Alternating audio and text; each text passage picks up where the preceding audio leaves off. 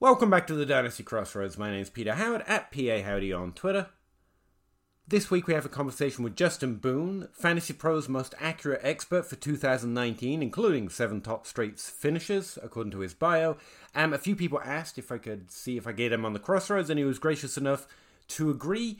Um, he didn't have very long, which was my fault, but I still really enjoyed my conversation with him, and I found it really productive. I think you're going to like it. Uh, let me know what you think anytime and uh, enjoy the show. Do you have the time to listen to me grind? Take down the film watchers and nerds all at once. Yeah, because the question was how do you play Dynasty? But of course, it, there's no one single answer. But uh, Yeah. what about it occurred to you while trying to think about it? What seven things or what one thing really stood out to you, maybe? Well, I I think well, there's a lot. There's definitely a lot, but I I think the Mhm. first one is that I think people need to be very humble, and th- this goes for like a lot of analysts in the industry.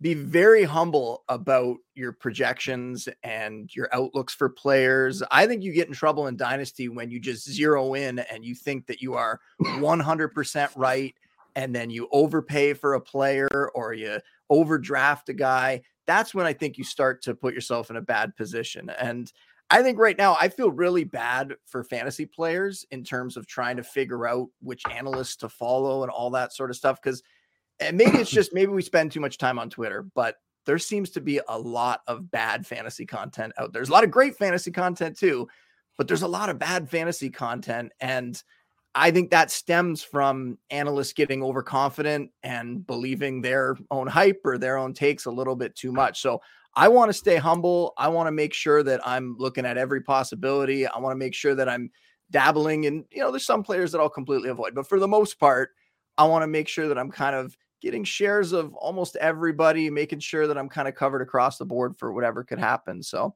eh, that just that comes from I was one of the guys, and I haven't done it for a few years now in the Fantasy Pros accuracy contest, but I was one of the most accurate analysts, and you can debate, you know, the the value of that. I mean, there's I think there's some good from it. Obviously, it's maybe a little bit overblown at times, but nobody hits 100%. Even the people who are most accurate in that contest, no analyst is hitting 100% of the time. So I think staying humble and making sure that you're leaving yourself open to really any outcome, realizing that you can be wrong about a lot of stuff, and we all are. I mean, you know, N'Keal Harry comes to mind as somebody that I think a lot of analysts were were in on.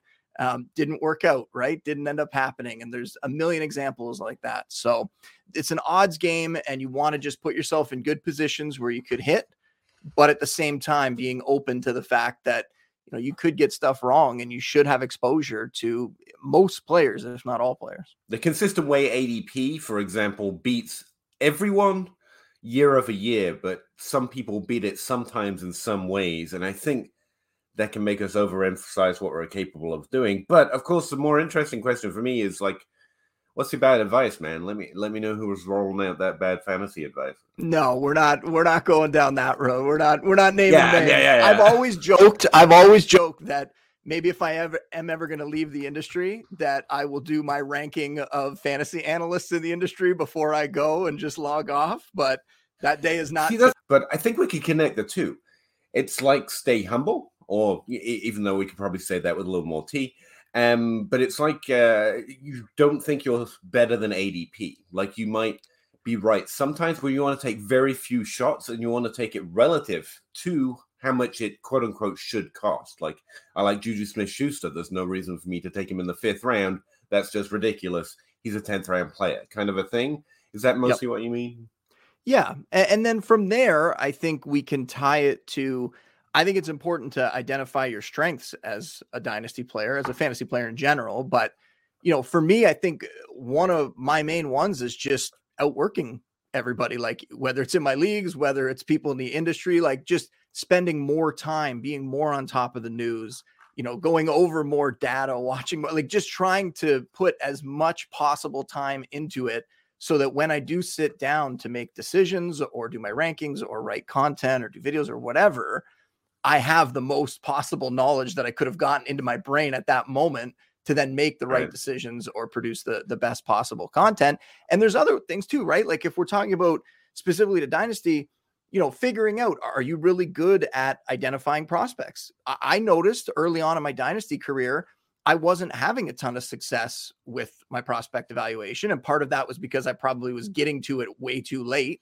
Everyone else was getting a head start, and I was coming around to mm-hmm. it, you know, after the season ended and, you know, kind of closer to free agency. And I backed that up and backed that up and found more time to start earlier and earlier every year. But early on, when I realized that, that my draft picks weren't turning out, guess what? I started trading those picks away for veterans that I felt more confident in. And that helped me have more success in Dynasty. You could get even more specific. Maybe you notice that you know you are stronger at identifying receiver prospects than you are running back prospects and then you got to try to adapt and use that to your advantage and so i think that's very important. If you're winning in trades then and this is all you know obvious i'm not teaching you anything here by saying this but i think it's important for people to realize and it goes back to the stay humble thing what are you good at and what are the areas that you need to improve or maybe you'll never be particularly great at and you need to adapt your fantasy game because of it. And i think one with the draft picks that's an area that's to me is very important. There's some people that are lights out but it's another area where we get a lot wrong just like the nfl scouts get a lot wrong. Nobody's really nailing every single prospect they draft. So figuring out the different spots there that you might be able to have an advantage and the spots where you can pull back and then use those picks to acquire veterans, guys who might be approaching that age cliff, but might have a couple of years of good production still left in them. And all of a sudden you get that player on your team versus waiting on that draft pick that uh, might never hit for you. You might be surprised, Justin. I, I I know a lot less than I try and pretend I do. So like, keep going. Tell me the basics because I've missed a few along the way. I'm sure. Yeah, I know. I, I like pointing out that there are some things, and until you find a way of doing well at something, it's better to find someone doing well at it. Just see what they're up to. For example, quarterback evaluation. I gave up rookie quarterback evaluation. I got Patrick Mahomes and then I was like, I'm not taking this risk again because this was mostly luck. I find a, having a rookie evaluation process kind of invaluable in Dynasty. I, it's one area I can't just replace. Like quarterback evaluation, I can wait to see who's good and I don't have to take the shots. I think uh, I have a way of doing that. But you're right that rookie evaluation is kind of the wild west of consistency. Uh, no one is good every year, pretty much and even the ones that are good are even less consistent at having like a 50% rate. What do you do try and make up for what you felt, at least at the time initially, um, was a weaker part of your your game, that rookie evaluation, that prospect evaluation? Well, like I said, at the time, I started trading my picks away more often and being more open to to grabbing veterans. What I did to improve in that area was I started buying more time to spend on rookies. So while I used to start sort of like I said around free agency time because I figured, you know, if I jump in and I have a month or I have 6 weeks to go over it where that's my sole focus, well, I was overconfident. Of course I'll be able to catch up in that amount of time. But now I'm starting essentially right when the fantasy season ends back in January. And there's lots of great analysts who are starting well before mm-hmm. that who are covering these prospects full time. And I think it's valuable to look at what they're doing as well. But for me, starting in January now, I feel so much better about where I'm at with those evaluations. And still, even still, I'm not getting every single one right, but I feel better about the shots that I'm taking on those guys now. So I find that I don't trade the picks away as often. For example, I just went through my first like complete full rebuild tank this off season. I had never, I'm very competitive. I always want to be right in there trying to make the playoffs, you know, chipping a chair, give me a shot at the title. And this was the first time where I said, you know what? I don't think I'm going to be able to do it unless I break it all down. And so I did. I have some players on the team that are good. I have, you know, Josh Allen and some guys that I like, but I traded away a Tyreek Hill, Aaron Jones, some of these guys ended up with I got lucky in the sense that the teams that I traded them to um, also did not make the playoffs. So I ended up with three of the first six picks in this year's draft. And that was incredibly fun. It was like a whole new experience. It's something I had never gone through before. And then I get into the feeling of, well, wait a minute, should I be holding these picks? Should I be trading these picks? And I ended up hanging on to them because I felt like that was my plan the whole time. And I wanted to go through it. And I didn't get any offers for them that really blew me away. But um, you know, it was it was super fun and something that I might not have even tried five years ago, you know, if I wasn't putting as much time into rookies as I am now. So it's it's you know not one that I would always recommend to everyone. I think people are too quick to want to rebuild, and I think people find a lot of fun in drafting and getting a bunch of early picks when maybe they could have contended and they might have been one or two moves away from making the playoffs and you know getting lucky and but it, it was a great time for me and I really enjoyed it. One other thing I should mention, I'm curious for you on this one.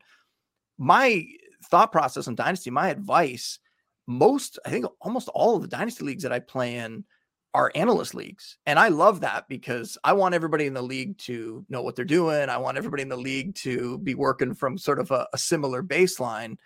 But I'm not in a lot of leagues. I, I, have a lot of redraft leagues where I have, you know, casual fantasy players, buddies, you know, back in the day, high school friends and stuff. But in the dynasty leagues, it's analysts. So it's a lot harder in my mind in those leagues to find those little edges. I'm curious if you're kind of in the same situation. Are you in a lot of leagues with analysts? Do you deal with the same thing? Because I wonder if that also is impacting my advice and how I approach dynasty.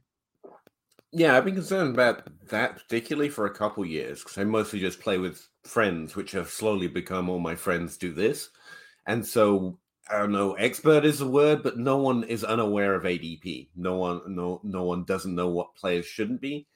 And I've become conflicted on it because in some ways that makes it easier. Like like you say, you you can assume a certain position on players, even if they ho- even if their ranks are different than ADP, they'll recognize that someone like Brock Purdy right now has more value than Trey Lance, even though Trey Lance has more upside.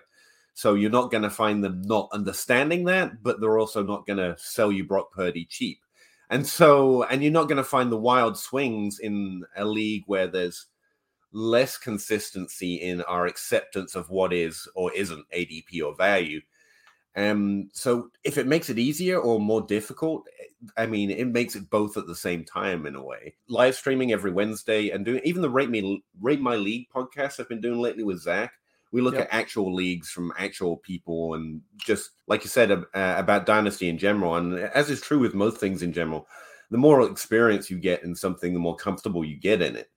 Um, and so the more I'm looking at leagues that aren't mine, I, I find the more comfortable I get that I'm actually hitting the mark on those as well. But it's true. It's um each league is its own little tiny market, even though it's not a market, it's not a stock exchange.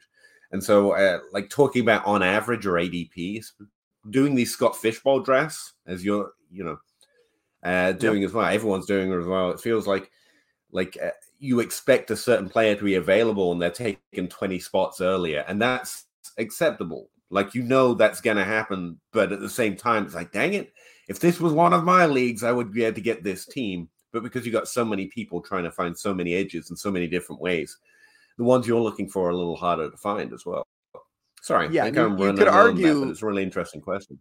Yeah, you could argue too from uh, a fun perspective. It's probably more fun to have the wild cards in there, right? It's I could count oh, on yeah. one hand, like the amount of like uh, trade offers that I've gotten in dynasty leagues from other analysts that I thought were lopsided in my favor. It's so rare, and I I know one specific time that it happened, and I was messaging other people going, Did I miss something? Like, is this player, did he break his leg overnight? Like, what happened? I woke up to this trade offer and it was such an obvious hit accept mm. and yet i wanted to give the other person you know the benefit of the doubt and go oh wait wait a minute there must be more to this in the end i accepted and it worked out great for me but that's a different approach i like the the competitiveness of being in those leagues with the analysts but those redraft leagues where i'm in with friends from home and stuff and guys are taking these wild swings it probably is more fun to to play in those types of leagues. Yeah, um, I had a moment in one dynasty where I was struggling with it a lot. They ended up doing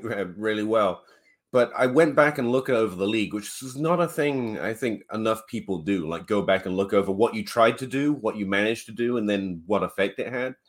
And I realized that if anyone had accepted any of my trades, I wouldn't have won and I would have been a lot worse off by the time the off season came through. And I was like, I, I felt so confident in those trade offers, and the people yeah. that reject them were so confident in rejecting them. And I'm like, you guys would have been so much better, and I would not have done. I would that would have been bad for me. No, I was going to say that goes back to the whole reason of not allowing vetoes in leagues, right? Because there's so many deals that go through, and at the moment, you'd probably get a consensus that everyone in the league felt one way, you know, strongly.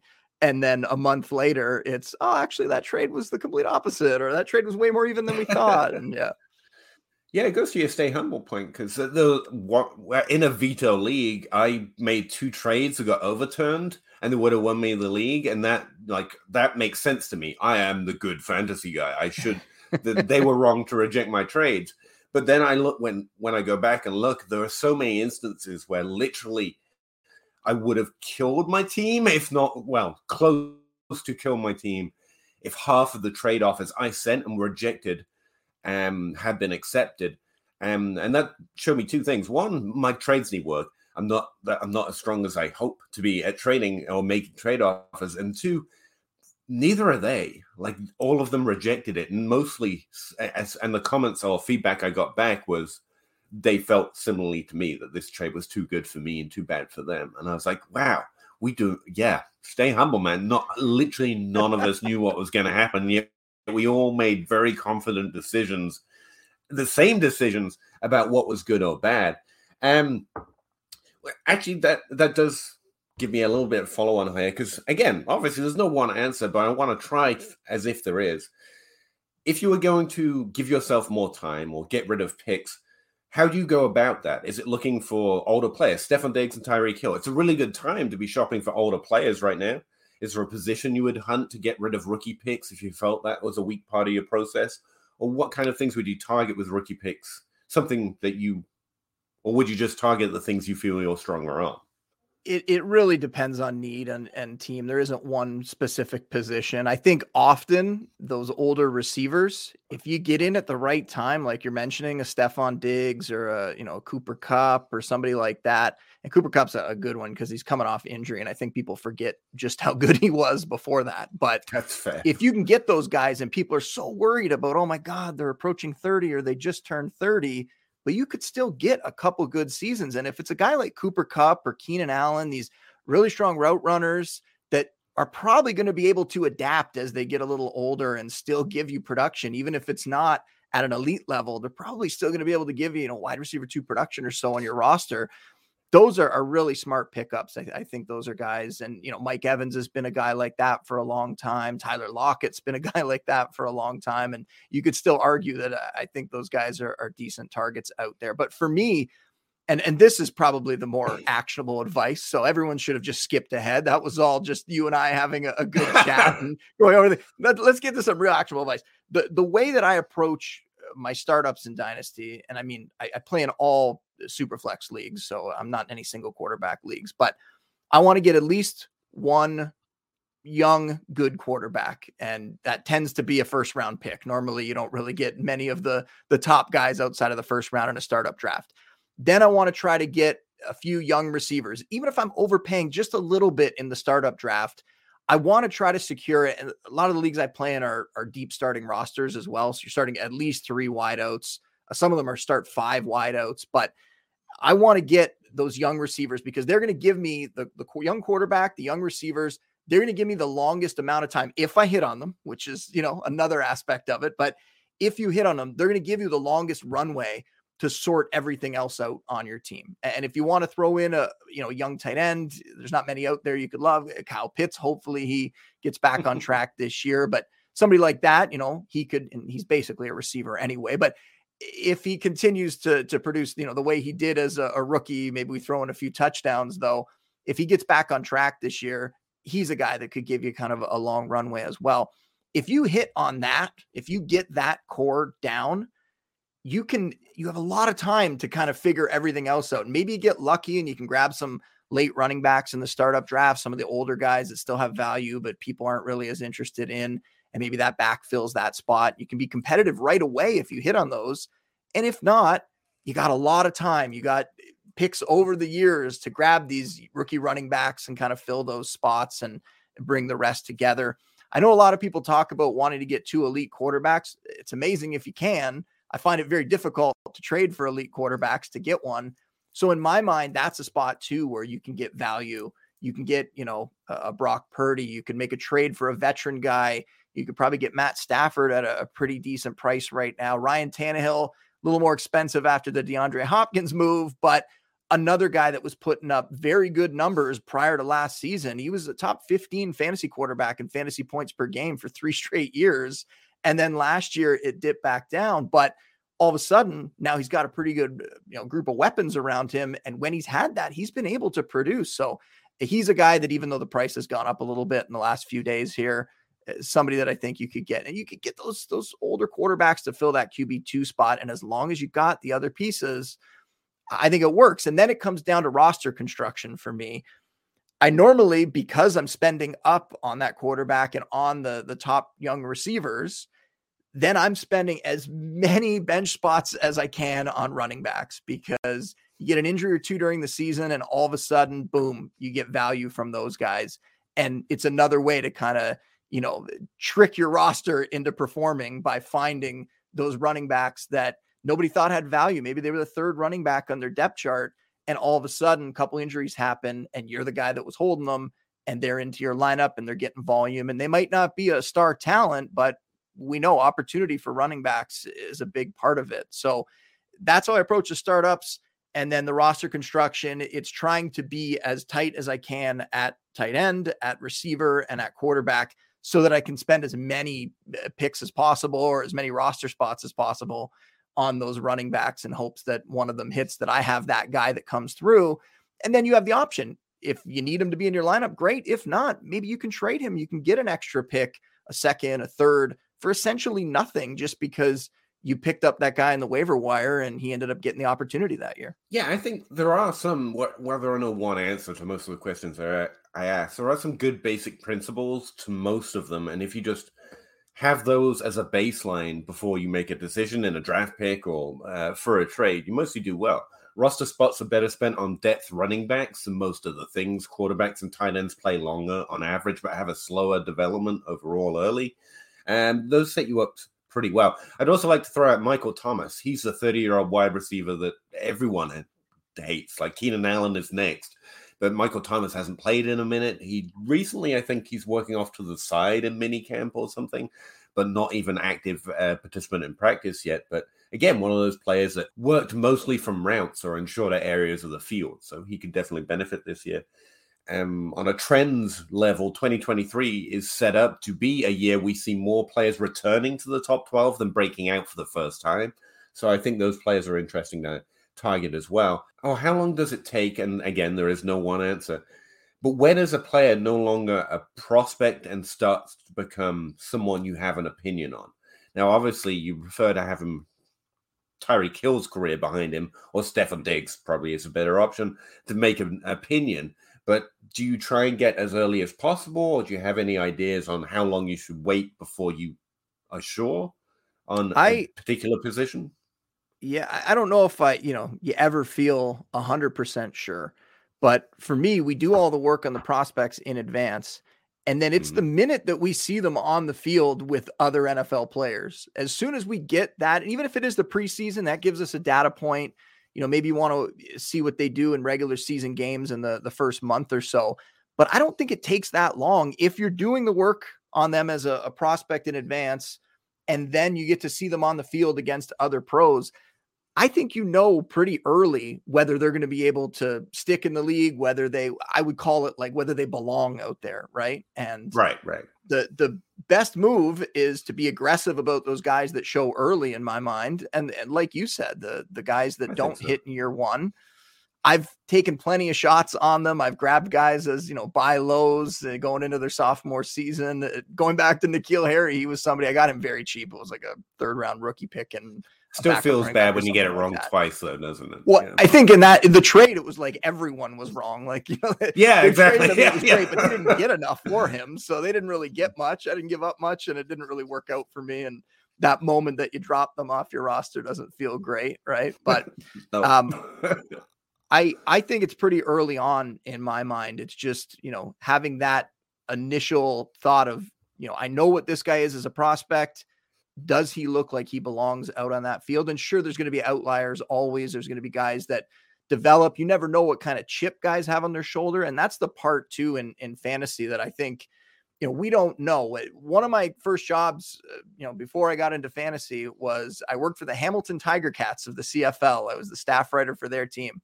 And I got to see what the the players how they approached it and what kind of the day-to-day life was like for them.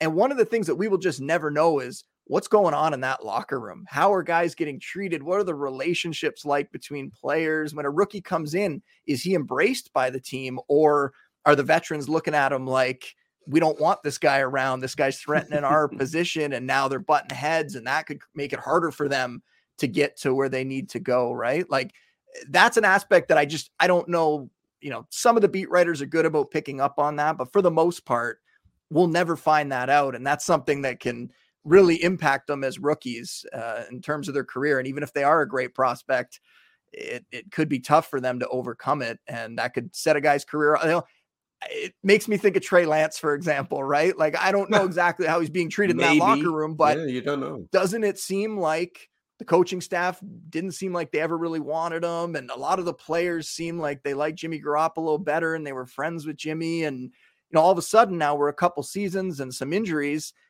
and what's going to happen with Trey Lance? He's probably going to have to go to another team and, and get a fresh start somewhere else. And you hope that on that new team, all of a sudden, you know, he'll be able to uh, to to hit and to click and get his opportunity there.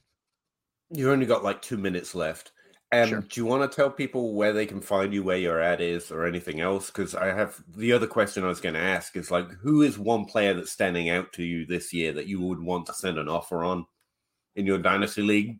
Whether you get sure. it or not, because you don't want to be too strong. But that's what I've got left, so it's up to you.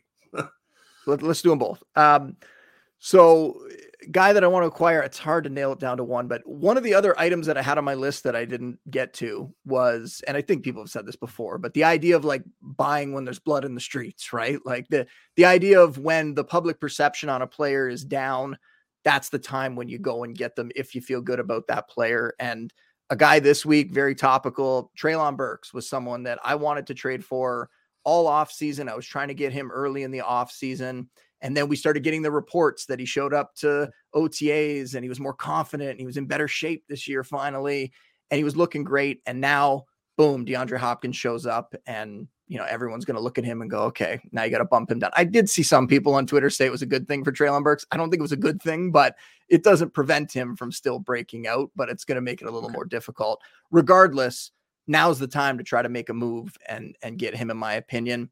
Um, I mean, there's other guys that come to mind. I mean, Brandon Aiyuk, I don't think we've seen his ceiling yet. He's someone that I've absolutely loved. He's one of those young receivers that I probably overpaid for in some startups just expecting that there was going to be a massive ceiling there. And I think this year we're finally going to see it. Um, and then if you want to go like cheap guys like David Montgomery, um, we know what his role is going to be, don't we? Like, yes, we were more excited before Jahmyr Gibbs got there, but we saw last year two backs in that backfield be very, very productive.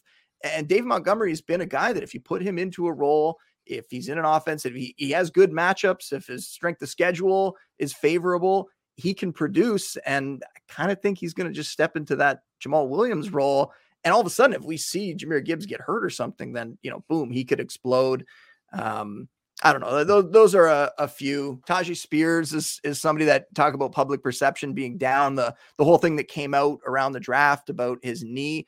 Yeah, that might be a, a longevity problem, but you might get a player for the first, you know, three, four, five years of his career that can really produce for you. Um, and Derrick Henry, he's starting to get to that point where we could see a drop off with him. Um, you know, they might move on from Derrick Henry after this season. Uh, you know, maybe the the window for them to contend is going to be a little longer now that Hopkins is there and if he can still produce. But Tyjae Spears is somebody that I think is going to get receiving work there right away. And if you get a Derrick Henry injury or if Derrick Henry gets moved, all of a sudden Spears could be the guy in that offense and you you get a discount there. So I don't know. Th- those are some. And then uh, people can find my content names, for yeah. free. People can find my content for free uh, at the score. Our, our, 2023 fantasy football draft kit is coming out this week. So it's just got a, a ton of information in there. Uh, all the work done in there is by me as well. So you're finding really all my content from, you know, the rankings to uh, dynasty trade value charts to, you know, the usual breakouts and sleepers and strength of schedule and all that sort of stuff. And then the Score Fantasy Football podcast. Right now, we're doing a couple episodes a week during the season. That'll crank up even more. Um, and we're gonna have to have you on because it's been uh, long overdue since you and I, you know, connected, and uh, it was great to to come on and get to talk to you. And I'd love to have you on uh, our show as well. Yeah, anytime, man. Um, yeah, I really appreciate it. Yeah. Chicken a crow, chicken a crow, crossing the road, go. Clicking a pole, Twitter is gold, player unfold, so. Jake on the table and Ape on the place, no. Pete enumerates the plays, they're analytical. Picking my nose, don't really know if I like that. Picking their brains, got different lanes, but I like that. Picking these guys, all of these times, all of these nice stats. Picking apart, the film is an art, always a fight back and forth. There is no order, they disorder more and more because the players ain't no older. They some hoarders or some mortars, dropping bombs without no borders. They got that I, I like mortar, peak grinding numbers like molars. I don't know anymore. I am at a crossroads. Chicken or crow, chicken or crow, crossing the road, go. Clicking a poll, Twitter is gold, player unfold. So Jake on the table and Ape on the place, no. Pete enumerates the plays, they're analytical. Chicken or crow, chicken or crow, crossing the road, go. Clicking a poll, Twitter is gold, player unfold. So Jake on the table and Ape on the plays, though. Pete enumerates the plays, they're analytical.